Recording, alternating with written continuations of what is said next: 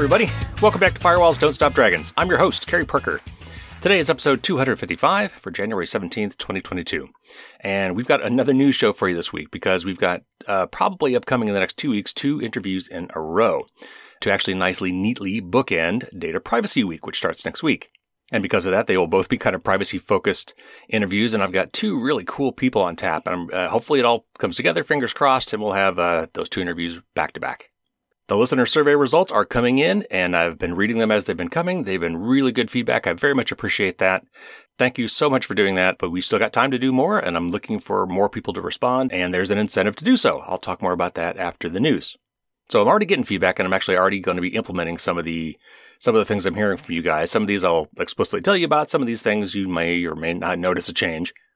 But one of the things I'm definitely going to try to do going forward, and uh, and by the way, I I completely completely accept I cannot please everybody. So, uh, nevertheless, I still want your feedback and I'm getting feedback that would be impossible to satisfy. Some people want this, some people want that, and they're not the same thing.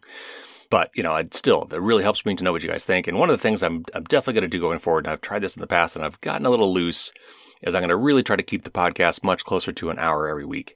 Like last week, I, I fully admit I kind of went long. Uh, I didn't actually have that many stories, but I talked about them a lot, and, uh, and my tips of the week were kind of long. So the thing is, I get I get through all that stuff, and I realize how much material I have. I'm like, man, I don't, I just did all that. I hate to throw it out. But I think what I'll do instead, uh, especially now that I've got the Patreon thing going, is what I'll do is if I if I really do run long and I and I just go way over time, what I'll probably do is I'll try to take one or two stories out maybe, and then I'll make that bonus content for my patrons because uh, I really want to keep this to really close to an hour. I'm not going to try to make it exactly an hour. You know, that's just too difficult. And there, you know, there are going to be some weeks when I just got to cover stuff and it's going to run a little bit long. But I, I'm really going to do my best to keep it much closer to an hour than I normally do. So with that in mind, I only have a few stories this week, and I'm going to start with a brief uh, article from Bruce Schneier, uh, one of his blog articles. Uh, he's always kind of terse to the point uh, about a recent kind of um, discovery uh, about some things that went down with the Anom smartphone app that was used by a lot of criminals. And it turns out it was just a big sting operation, but had, there's some new details that have come out of that that are interesting, disappointing, but interesting. Also, big news this week is that Russia, apparently at the direction of the United States, has taken down the REvil ransomware gang. Also, I'm going to talk about a significant technical victory regarding the support or lack thereof for 2G cellular which is relevant because it's often used uh, in cell site simulators or stingrays to track people. I'm going to talk about a class action lawsuit in Illinois about Subaru and how its driver focus program, which is technically interesting, which actually uh, appears to be breaking the Illinois biometric privacy law. I'm going to talk about a new bill in front of the U.S. Congress with an interesting title, which they all have, about terms of service and why it's an interesting idea, but maybe not great in implementation.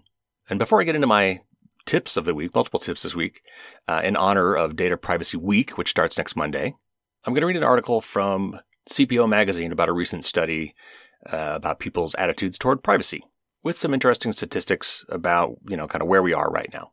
Now, there, there have been a couple articles lately about Apple's AirTags. We covered this a couple months ago.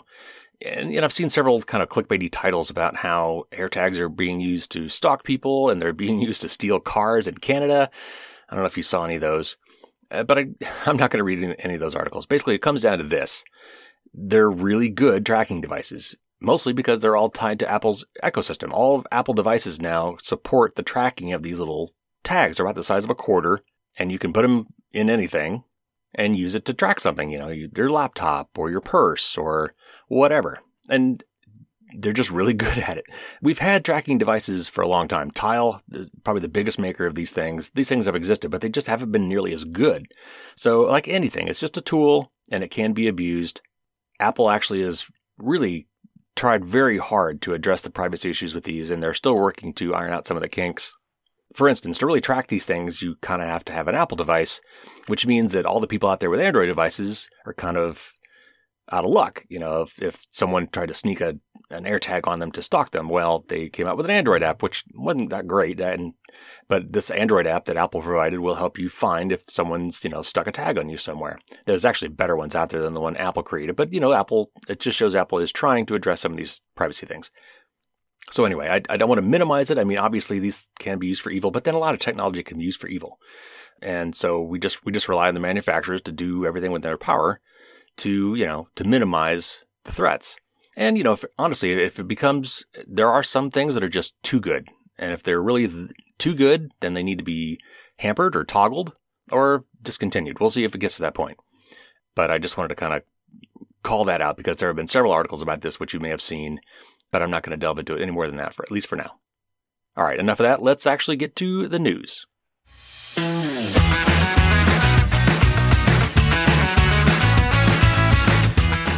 Right, first up, there's a blog article from Bruce Schneier. He has a nice little blog. It doesn't blog a lot, and when he does, it's usually something important and very. He's very pithy, very terse, and usually expurgates just the key parts of the article, which is perfect. So anyway, I'm just going to read from this, which also quotes uh, another article. And this blog is entitled "Using Foreign Nationals to Bypass U.S. Surveillance Restrictions." And so this is Bruce. He says, Remember when the US and Australian police surreptitiously owned and operated the encrypted cell phone app Anom, and that's spelled A N O M? They arrested 800 people in 2021 based on that operation. New documents received by Motherboard show that over 100 of those phones were shipped to users in the US, far more than previously believed. What's most interesting to me about this new information is how the US used the Australians to get around domestic spying laws. And this is a quote from that motherboard article that he referenced. It says, for legal reasons, the FBI did not monitor outgoing messages from Anom devices determined to be inside the U.S. Instead, the Australian Federal Police, or the AFP, monitored them on behalf of the FBI, according to previously published court records. In those court records unsealed shortly before the announcement of the Anom operation, FBI Special Agent Nicholas Cheviron, I hope I pronounced that right, wrote that the FBI received Anom user data three times a week, which contained the messages of all the users of Anom with some exceptions, including, quote, the messages of approximately 15 Anom users in the U.S. sent to any other Anom device, unquote. Stewart Baker, partner at Steptoe and Johnson LLP and Bryce Klehm, associate editor of Lawfare, previously wrote that, quote, the threat to life standard echoes the provision of U.S. law that allows communication providers to share user data with law enforcement without legal process under Section uh, 18 of blah, blah, blah. Whether the AFP was relying on this provision of U.S. law or a more general moral imperative to take action to prevent imminent threats is not clear, unquote. That section of the law discusses the voluntary disclosure of customer communications or records. That is, the company gave it up without legal, legal process, without a warrant or whatever.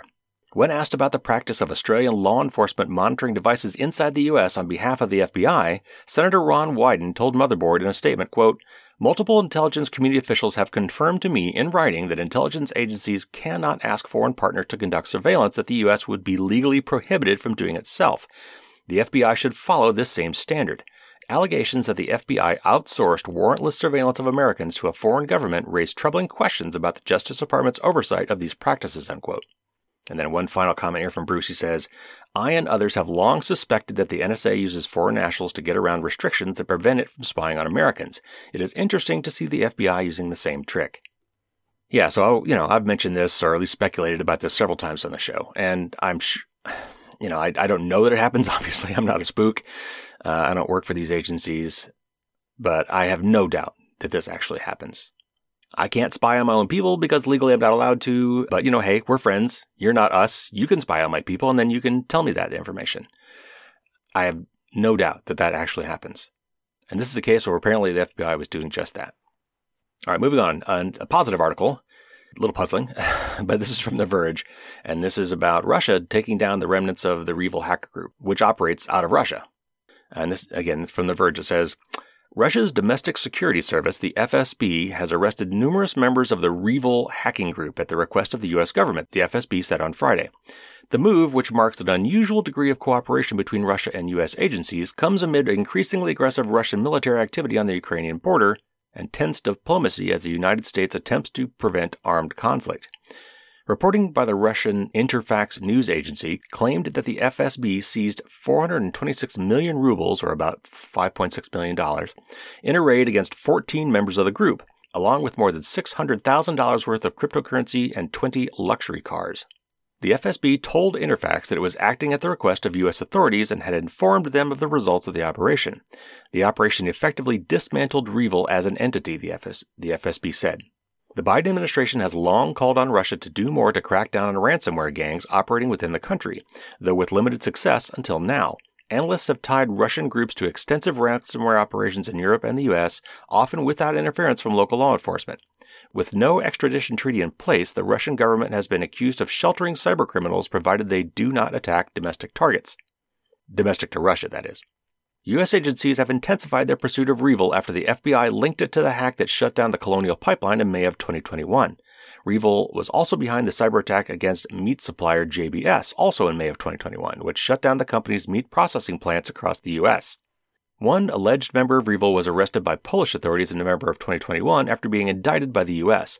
According to reporting in Reuters, a source close to the case said that the FSB would not hand over REvil group members with Russian citizenship to the United States after the latest arrests. Okay, so, I mean, I guess that's a good thing, right? I mean, it's, I can't see how it's a bad thing. It's just a weird thing. Russia has not cooperated with us on this stuff really at all to date. So I'm not sure why they did here. But, you know, don't look a gift horse in the mouth, I guess. All right, next up, a short article here from the EFF about a welcome change in Android that allows people to disable 2G. And you might think, why is that such a big deal?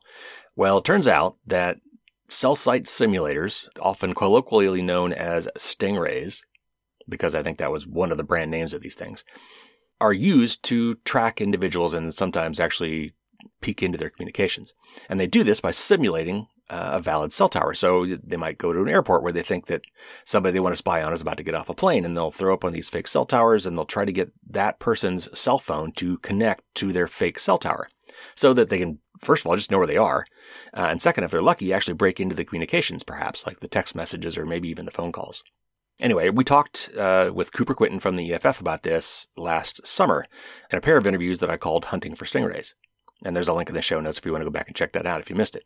Anyway, this article will talk about what it really means, and uh, so let me let me just read it. Last year, Google quietly pushed a new feature to its Android operating system, allowing users to optionally disable 2G at the modem level in their phones.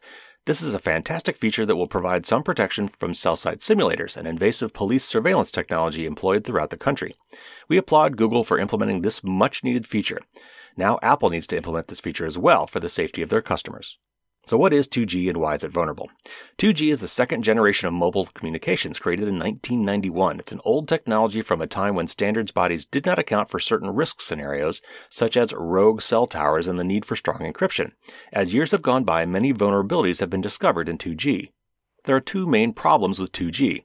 First, it uses weak encryption between the tower and the device that can be cracked in real time by an attacker to intercept calls or text messages. In fact, the attacker can do this passively without ever transmitting a single packet.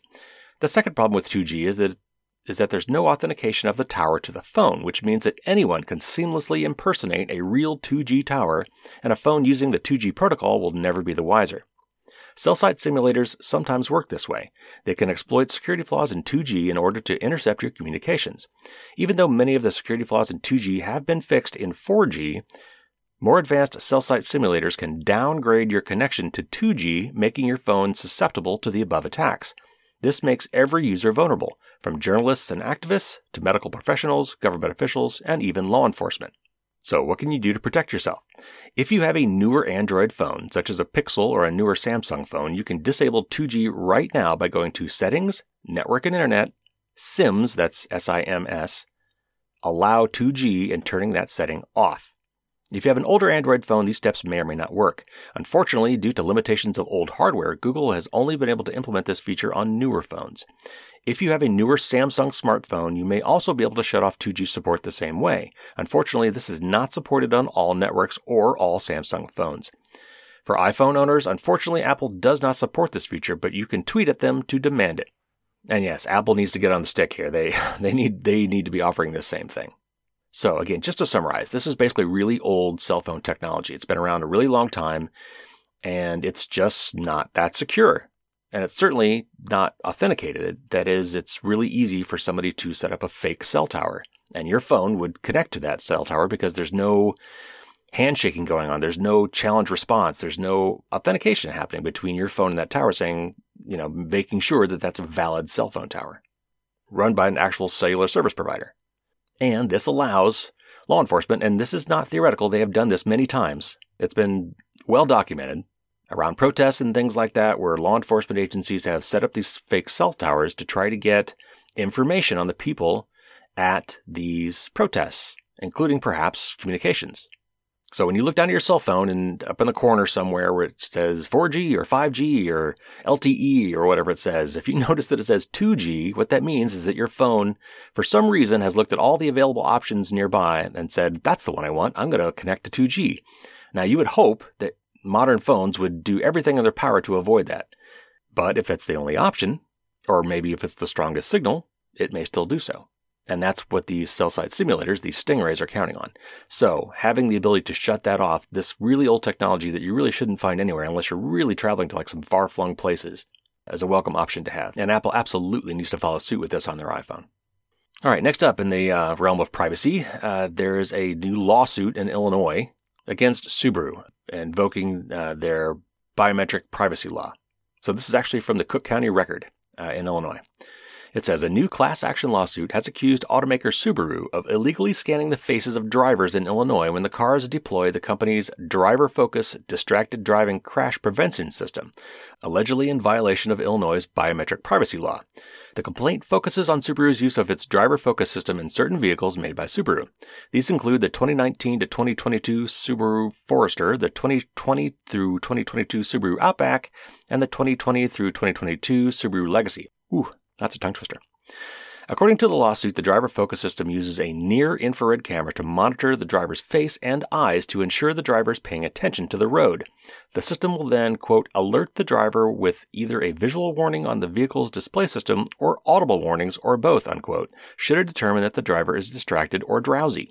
The system is capable of recognizing the faces of up to five registered drivers, according to the complaint, allowing it to adjust various settings in the car to automatically suit the driver's preset preferences. To accomplish these comfort and crash prevention goals, the complaint says, the driver focus system stores drivers' facial geometry and retina iris scans on an onboard computer. That computer is, in turn, allegedly accessible through Subaru's Starlink system, which Subaru can use to collect and access data about the vehicle and the driver. According to the complaint, that data is, quote, automatically retrieved, recorded, and transmitted to Subaru, unquote. The complaint asserts this data collection and transmission violates the Illinois Biometric Information Privacy Act, or BIPA, because Subaru scans drivers' faces and eyes and collects and transmits that information without first securing written permission from the drivers or without supplying drivers with written notices concerning why the data is being collected and how their biometric identifying data will be used, stored, shared, and ultimately destroyed. The BIPA law has been used by a growing number of plaintiffs' attorneys to launch potentially massive class action lawsuits against businesses of all types and sizes operating in Illinois since 2015. The bulk of such lawsuits have, to date, targeted employers, who may require workers to scan their fingerprints or other biometric identifier to verify their identity when punching the clock at work or when accessing secure areas in a workplace. However, many of the lawsuits have also taken aim at big tech companies, including Facebook and Google, and at various other companies that use some form of facial recognition technology in their overall products or as part of a consumer marketing campaign. All right, so mainly I bring this up just to kind of show the interplay between, you know, state level privacy laws and these interesting, perhaps useful features being rolled out based on biometric information by tech companies, in this case, a car company. Now, I, you know, I think it's actually quite interesting and probably, you know, very helpful to have a system, you know, monitoring the drivers to make sure that they're not falling asleep. I think that's probably a very good thing. But when you're doing these things, you've got to be careful about what kind of data you collect, how you store it, where you put it, you know, who you share it with, and so on. For instance, if all this data stayed on the vehicle, and was never transmitted to Subaru. And maybe furthermore, was it even accessible to Subaru? Because why does it? Why does Subaru need that information? Just keep it in the car. All, the only the only device that needs to act on that information is the vehicle. You know, I go down to sit in my car, it recognizes my face, says, "Oh, good. Hey, that's Carey. Let's let's change the seat. Let's change the mirrors. Uh, let's change the environment settings. His favorite temperature. Maybe put on his favorite radio station." Uh, and then, you know, while Carey's driving, we're going to keep an eye on him and make sure that he's not being distracted. Maybe he's looking at his phone uh, when he shouldn't be. Maybe it looks like he's nodding off. And then I'm going to play a loud noise or something to get his attention and, you know, prevent him from crashing. That's great. But why on earth? why on earth would that information ever need to be uploaded through the cellular link built into the car, which we've talked about several times in this show, to Subaru for any reason whatsoever? This is what privacy by design is all about: minimizing the data that's collected and you know limiting its scope and who has access to it. Uh, there's just, there's just no need for that. So you know this is where privacy laws kick in, and you know put some guardrails on these things. All right, let's move on. Next up is a story about uh, a new bill in front of the U.S. Congress. Uh, you know, and there's lots of these things. Honestly, this bill probably doesn't have much chance of passing, but with Data Privacy Week coming and me about to get into some privacy tips, kind of had a hankering for some from privacy related stories. So I'll read this, and this article actually talks about a lot of the drawbacks and limitations for things like this. But nevertheless, um, it's an opportunity to discuss this and see that our government is at least trying to do something. All right, this is from Gizmodo. There's a reason that nobody reads the little terms of service tabs tucked away at the bottom of any website. They're too long, too full of jargon, and too impenetrable for anyone without a law degree to bother trying to understand. Now, a bipartisan trio of lawmakers wants to change that. U.S. Representative, and they give their representatives, I'm just going to skip that. But they introduced a bill which would mandate that major businesses create a simple and skimmable summary of their terms of service pages designed to be read by regular people instead of by entire legal teams. They're calling it, and get this, Terms of Service Labeling, Design, and Readability Act, or the TLDR Act for short. Now, for those of you who may not be familiar with TLDR, it's shorthand for too long, didn't read. So they've made their build that wants to improve that situation also become a retronym for TLDR. Specifically, TLDR would require these summaries to outline the type of consumer data being collected on a given site and details about whether the data is actually necessary to collect in the first place. Companies will also be asked to draw out a graphic diagram to show how their data is being shared with specific third parties and any legal liabilities for the person using that site. On top of all that, the sites will be required to let users know how they can delete their personal data being collected by the site and give instructions on how to do so. Companies will also have to list any reported data breaches that the site has experienced over the past three years and publish a brief overview of any recent changes to the terms of service.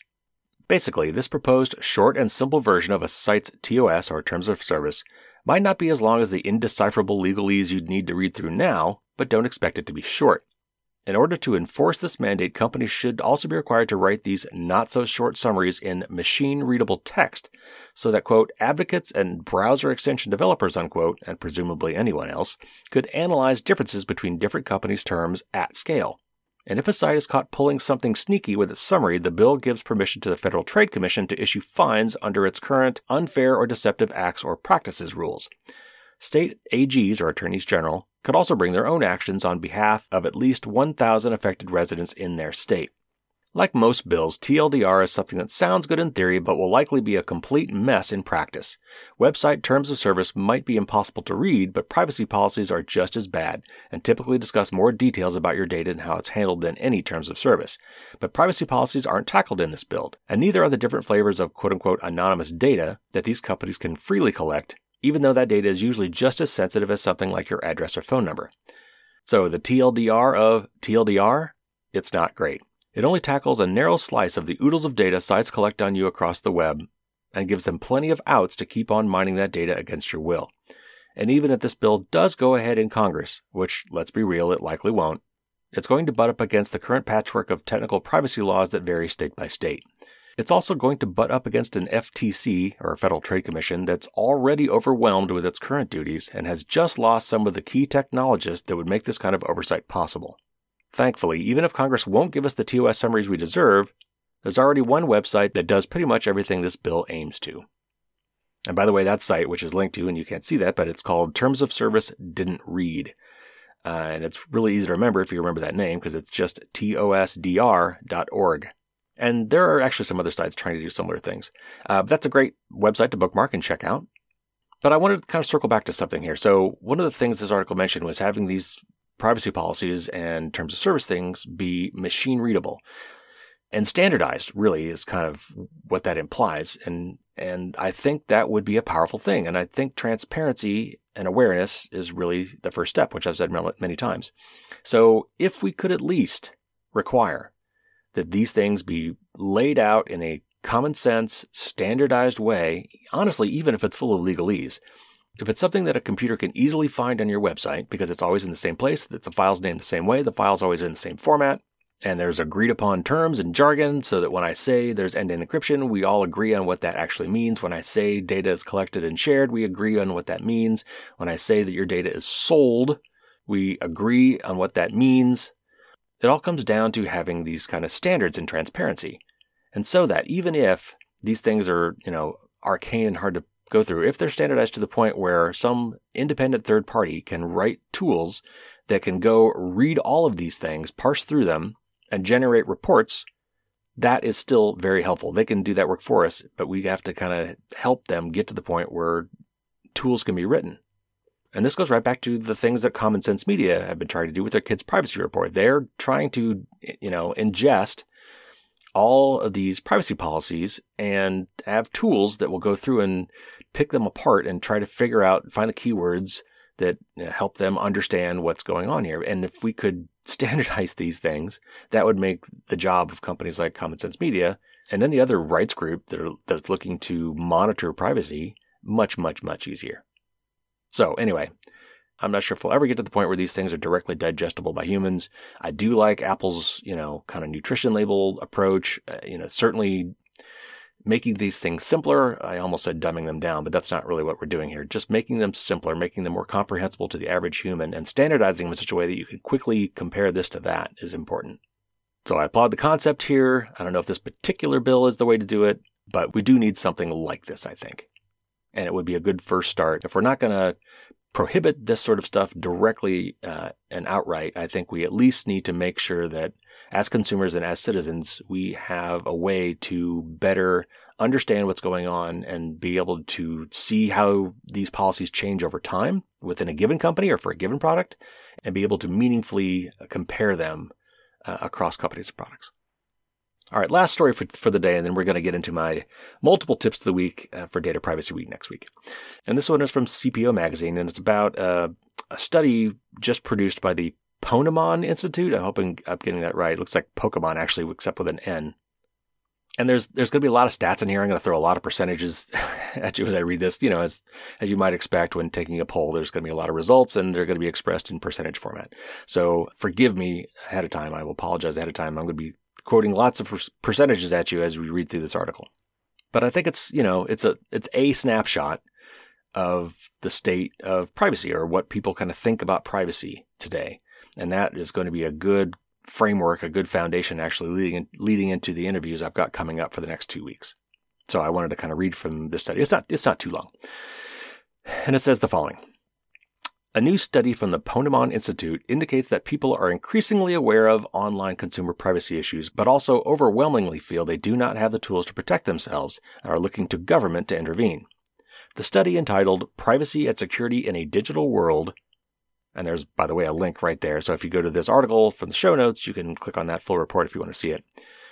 Asked a diverse sample of 650 adults from across the United States about their sentiments towards various aspects of big tech platforms. Consumers indicated that their general trust in online services has dropped in recent years, with particularly sharp increase in concerns about search engines and social media platforms. Very few trust websites in general with collection and sharing of personal information, but only about half seem to be fully aware of the personal protection options that are available to them. The lead item in the report is the level of concern about consumer privacy when using devices and online services in general. 86% of respondents are concerned about data privacy when using free online services. That number only drops to 69% when using devices and 66% when shopping online or using paid services, such as rideshare or food delivery. The biggest consumer privacy concerns are directed at social media and search engines. Social media sites are the least trusted type of website among respondents, uh, with 61% indicating distrust. The next closest category is online shopping sites at 52%. When asked if they believe sites are sharing and selling personal data with third parties, 92% believe that search engines were doing so. 78% are convinced that social media sites are selling personal data. In terms of specific consequences of data sharing, respondents were most commonly worried about violation or loss of civil liberties at 56%, or theft of identity or financial information as a result of a data breach at 54%. Relatively few, or 25%, report being concerned about marketing abuses, but there is nevertheless strong sentiment against the use of personal information for targeted marketing. 73% want the ability to opt out of receiving ads connected to specific topics, and 68% do not want online services to be able to serve ads based on the contents of their communications. 64% do not want to be profiled unless they grant permission.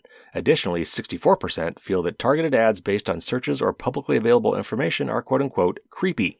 In spite of these strong sentiments in favor of consumer privacy, end users are often not aware of the personal protection measures that are already available to them. Consumers have a tendency to believe that their personal data is always being collected when they are online. 96% believe that devices collect email addresses, and 90% believe that browser and search histories are recorded. And 78% believe devices collect payment information and photos. 50% feel that they never have control over personal data, and 54% say they do not attempt to limit the amount of data collected on them. 45% are not aware of device privacy controls. Of those that are aware, only 60% make use of them on computers and 50% on 56% on smartphones. Only 19% of respondents say they actively try to limit information sharing and maintain consumer privacy across all sites and devices that they use. 27% say they do so selectively.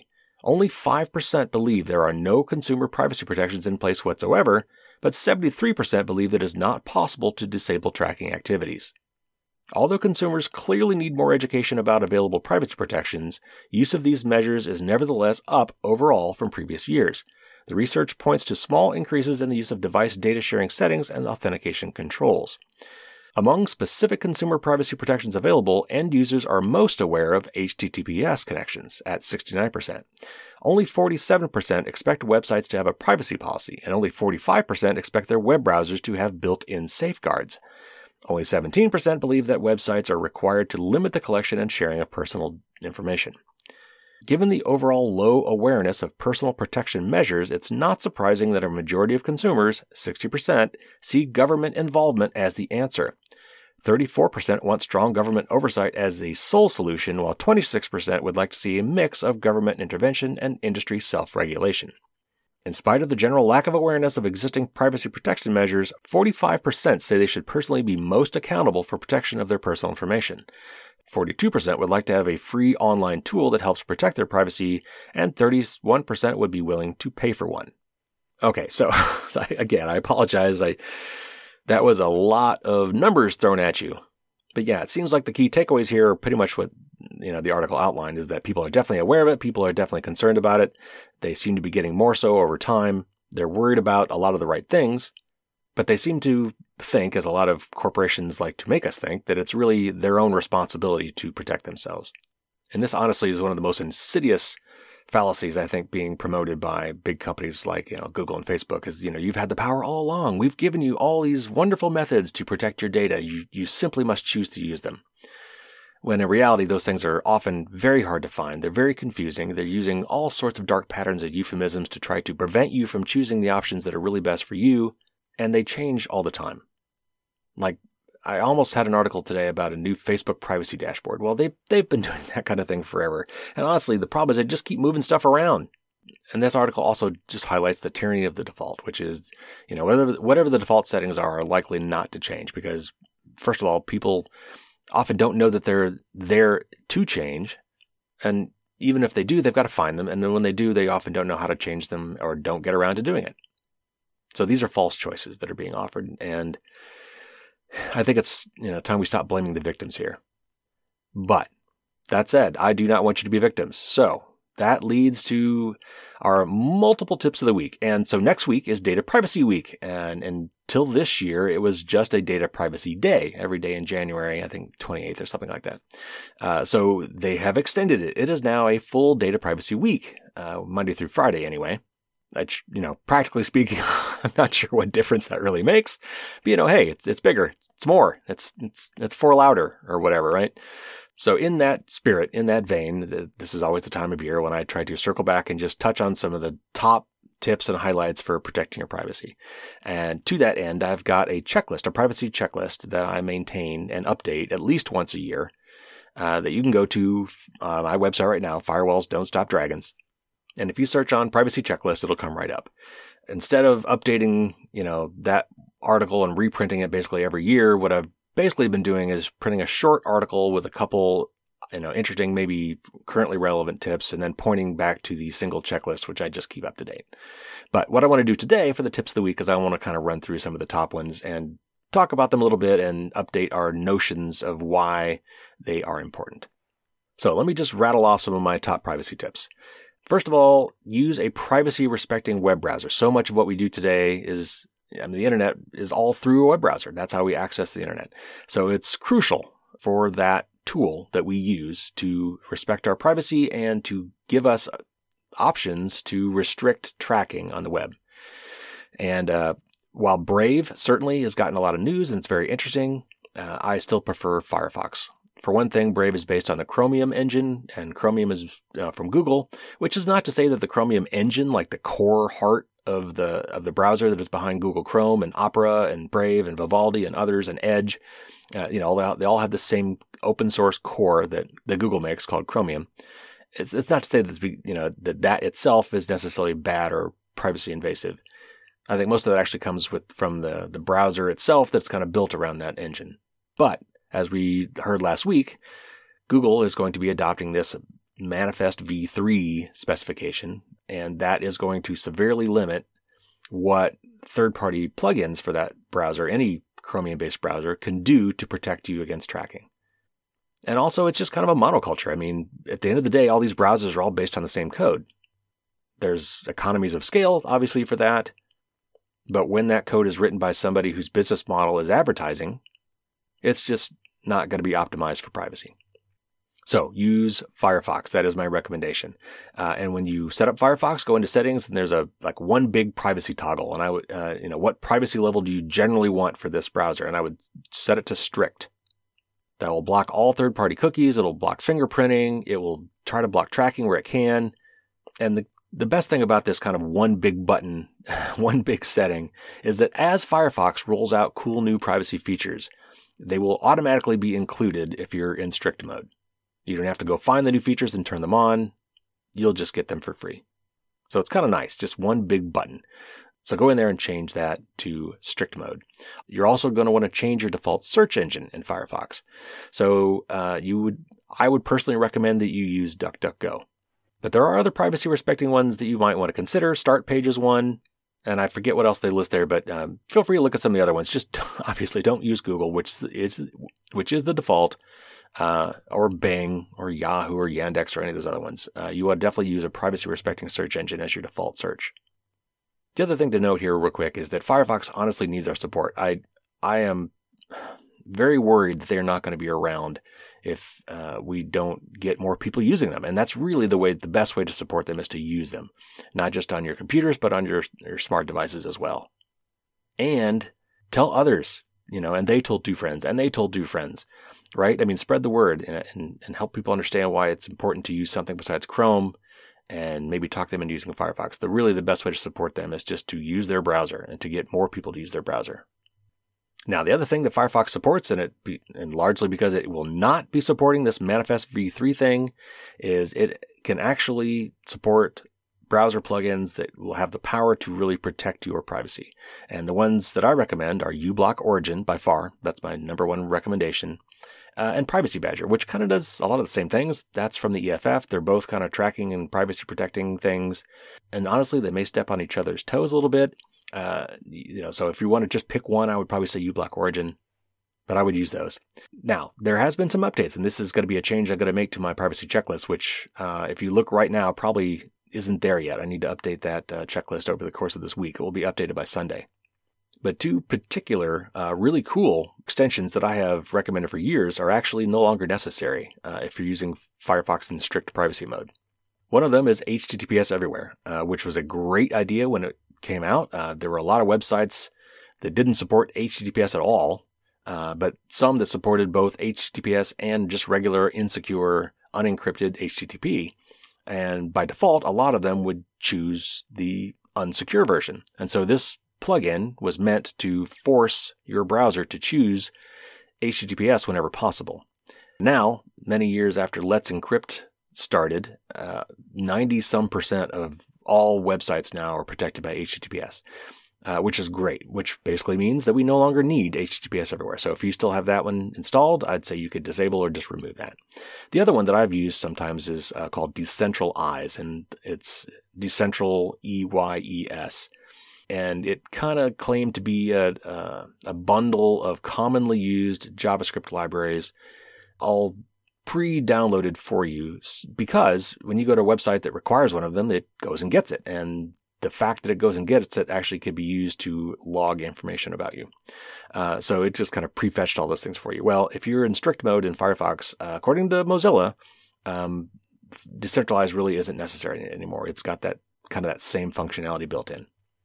Now, conversely, I would remove any browser plugins that you don't absolutely need, and you need to really be aware of a lot of ones like I think it's called Honey, you know, some of these shopping plugins because they're helping you find coupons for stuff. Yeah, sure, I get that, but almost surely they are tracking your, uh, you know, what you're buying and selling that to other people. And you know, who knows what kind of incentives there might be behind that? I'm sure there's kickbacks and you know referral links, and you know, it's it's kind of a dirty business. So anyway, I would certainly remove that, and really any other plugins that you just don't absolutely need. All right, next up, uh, VPNs, virtual private networks. If you really want to be pure about this, you kind of need to use it all the time now. And I and I don't honestly, I don't. I use it at home sometimes, but I just kind of assume that my internet service, service provider is going to know some things about what I do on the internet, metadata wise, because most of my connections themselves are, are, encrypted. So they may know where I go, but they don't know what I'm, you know, what I'm talking about. And I use things like encrypted uh, DNS, which I'm going to get to in a second. But anyway, uh, if you really want to, you know, shut out your ISP from knowing anything about what you're doing on the web, you need to use a VPN all the time, even when you're at home. Uh, but if nothing else, be sure to use it when you're using public Wi-Fi of any sort, whether that be at an airport, a hotel, McDonald's, a Starbucks, uh, whatever. And it's really hard to know who to trust, to be honest. So I'm going to give you my recommendations uh, based on many things that I have read, and it comes down to really just a, a handful. Um, the one I actually currently using is NordVPN. I was using ExpressVPN prior to that, but there's been kind of a scandal with their ownership. So I ditched them and went for Nord. But uh, in recent months, I've seen several reviews uh, from places that I trust, and they've uh, basically kind of all come back and said that Mullvad, M U L L V A D, was the top choice or one of their top choices. So uh, anyway, I'm subscribed to Nord for like I think two years, something like that. So at some point, I may switch over to Mullvad, like probably when that Nord subscription expires, because uh, they're they're fine. They're they're good enough for what I need to do.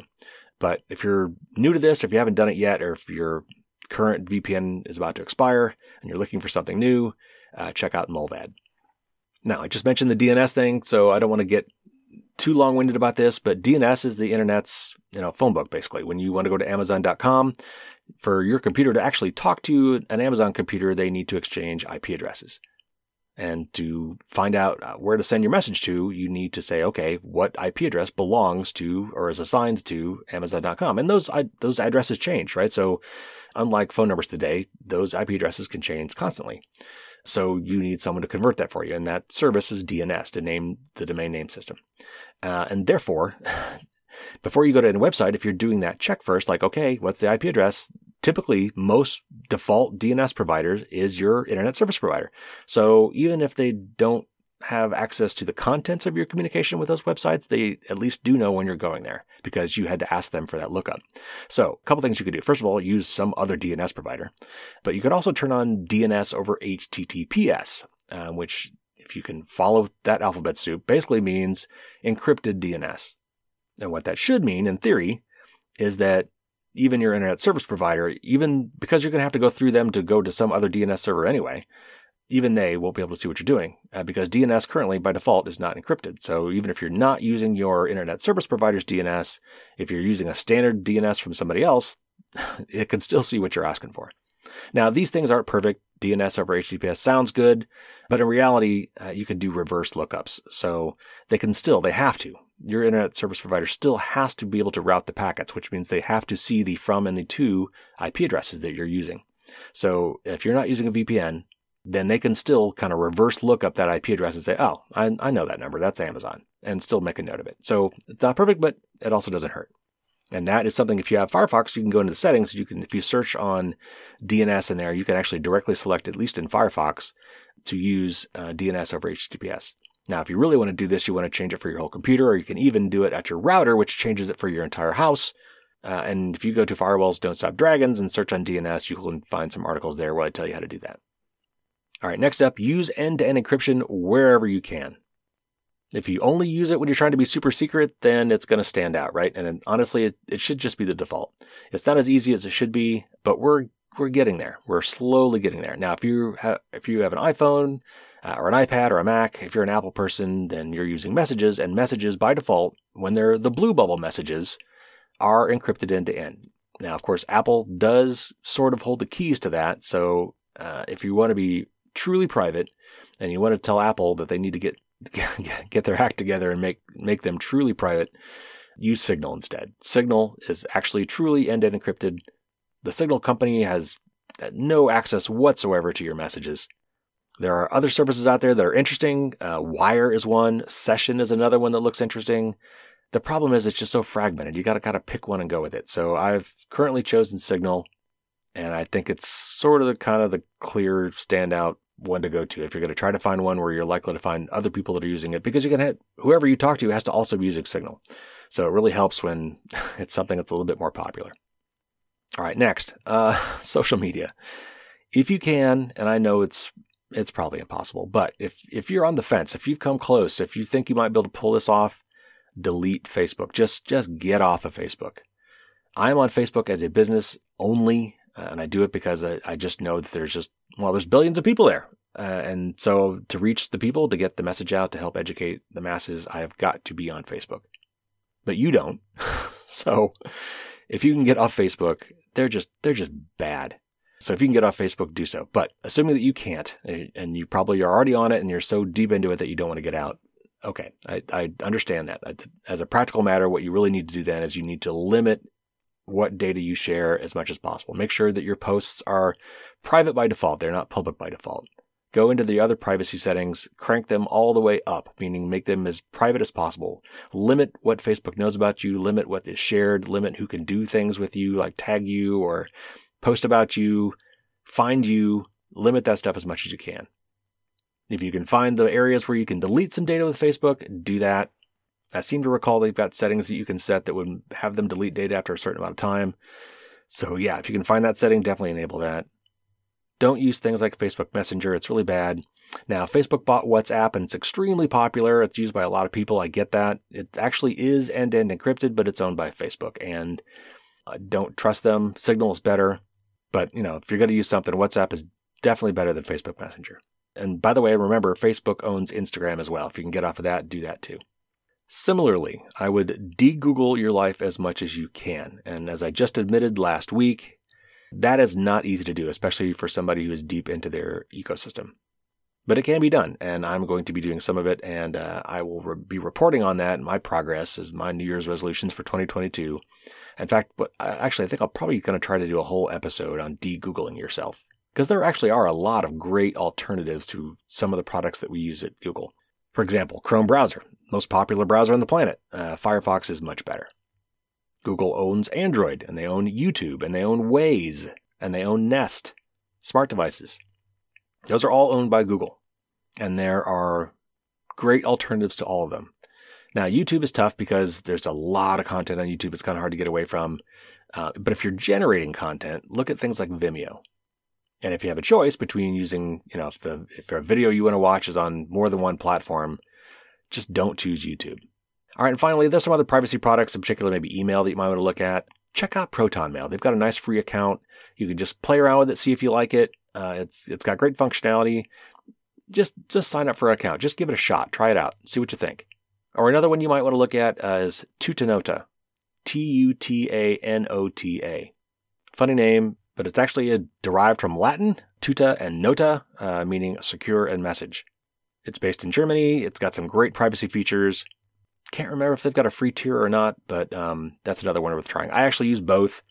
Uh, they both got their pros and cons, but give that a shot. And then if you do decide to go to that, you might want to take the next step further and buy yourself a web domain. It's only it's like 12 bucks to start and 15 bucks a year after that. It's really cheap. At that point, these services allow you to set up your domain with them. So your provider will be Tutanota or Proton Mail or Fastmail or whatever you want to do behind the scenes Uh, and any email address that you want to come up with at your new domain at mycooldomain.com, you can pick any email address you want. You know, carrie at mycooldomain.com, idiot at mycooldomain.com, info at, you know, whatever. You can, you know, and what I usually do, honestly, when I do that is so when I give out an email addresses for that, I've got a dummy address site. I've got a dummy web domain for my spam stuff. And I give them like, I was at Macy's the other day and they say, you know, can I have your email address so we can send you, you know, a coupon for 50% off your next purchase or something crazy. I'm like, well, okay. And so I gave them Macy's at mycooldomain.com, which actually it's not my cool domain. It's the one I own. But, and, you know, sometimes they're to look at you funny, like, uh, really? And you're like, because you can make up anything you want. And so I'll just make up that. And that way I know that it's coming from them. I can filter that out into separate folders if I want to, and I can block it uh, at any time if I really like to. It's very powerful. All right, so those are some of my just top tips, just right off the cuff. Those are things that we could all be doing. Most of those are pretty simple. Some of them will take some some effort or emotional effort, if nothing else, but they're doable. But I'm going to add one more thing to this. This year, I think we're reaching sort of a privacy tipping point, at least in the United States. I, I think we're getting close to our representatives taking some sort of action on protecting privacy rights. And so it's more important than ever this year that we get educated and get involved. Now, obviously, I will keep you as educated as I can. Uh, if you go to my website uh, and look at the resources tab uh, or go to my privacy checklist, both they're both probably going to contain a lot of similar things in terms of privacy. But there's a lot of great resources there uh, for other things you can learn about privacy. Uh, you might look at two book reviews I did. I think the only two book re- reviews I've ever done, and I recommend these books a lot. Uh, are Privacy is Power and Data and Goliath. I also recommend you watch The Social Dilemma. And here's the next part. I want you to help educate other people too. Have conversations. You know, when these things come up, drive the conversation to privacy. You know, when these things happen, when there's data breaches, when Facebook gets caught again doing something they're not supposed to be doing, you know, as you're talking about this over the water cooler or over drinks or at dinner or whatever, take the conversation to the next level and talk about privacy. Talk about why it's important. And get yourself to the point where you understand that it's not just about me, it's about we. Your privacy and my privacy are connected. And together, our collective privacy is its own thing with, uh, it's a human, it's a human right. Privacy is a human right. We act differently when we're being observed. There's a reason why we have phrases like, you know, dance like no one is watching. There's reasons why we sing in the shower. It's not because we're hiding anything. So anyway, I, have been on this soapbox before. I'm not going to get too much further on it now. But what I hope is it this year that we can actually kind of rise up and at a grassroots level start really applying pressure because I think now is the time. I think it will have the most good. So Anyway, that wraps up my tips of the week and prepares us for Data Privacy Week next week.